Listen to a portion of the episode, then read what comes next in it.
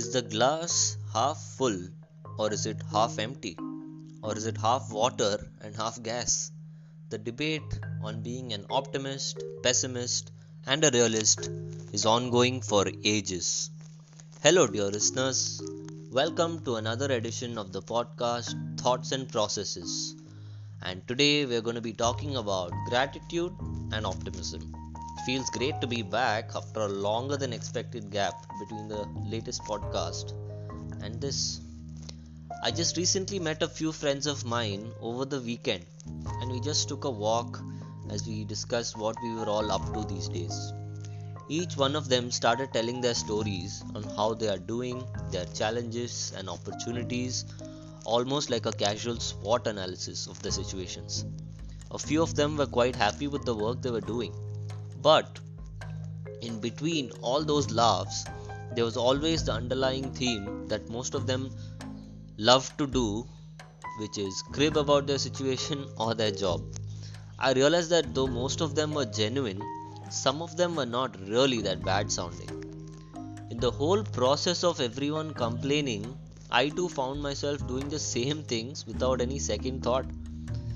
After we had all gone our separate ways, later in the afternoon, I sat down and asked myself, was my life really as bad as I had told my friends, or did I only say it to feel included? I introspected a little and realized I had so much in life that I couldn't even imagine I would be getting if you had asked me the same thing 10 years ago.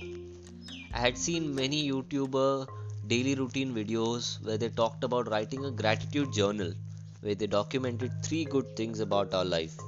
And I just thought, I'll try doing it just for this one time. I started to write, and there were more than 10 different things that I could be immediately grateful for. Damn, I genuinely got a smile on my face after I read all those things uh, that I was grateful for. I felt so relieved and peaceful. My mind went to this Japanese concept called as ikigai, which talks about how one can find their purpose of doing something should be. It has four concepts. 1. Do something you love to do. That is, you like the process of it. Hence, the name of this podcast is Thoughts and Processes. Point 2. Do something you are good at. Because you won't be an expert from day 1, but there will be certain activities you may have some better skills in. Point 3. Do something you can get paid for. Well, you can't follow your passion if your bills follow you. Right? Point 4. Do something the world needs. This for me is what is a clincher among these four because this will sustain you for a much longer time and keep your conscience clean and maintain your mental peace as well. The last podcast was all about celebrating others' success. So today I felt that celebrating one's own journey is very important. We should never underestimate the power of gratitude for one's own situation and also being optimistic about your future as it can start a cascade of changes for the better. It flows like a strong undercurrent which can power through your most challenging times because you will come to realize how fortunate we are with our current situations. We had a very interesting morning assembly prayer during my pre university days, which is in the Hindi language, whose chorus basically went like Give us the mental strength to overcome obstacles. Let us win over our own minds before we can conquer others' minds. We are fighting battles within ourselves the majority of the time, trying to convince ourselves that our problems are so big and it's impossible to overcome.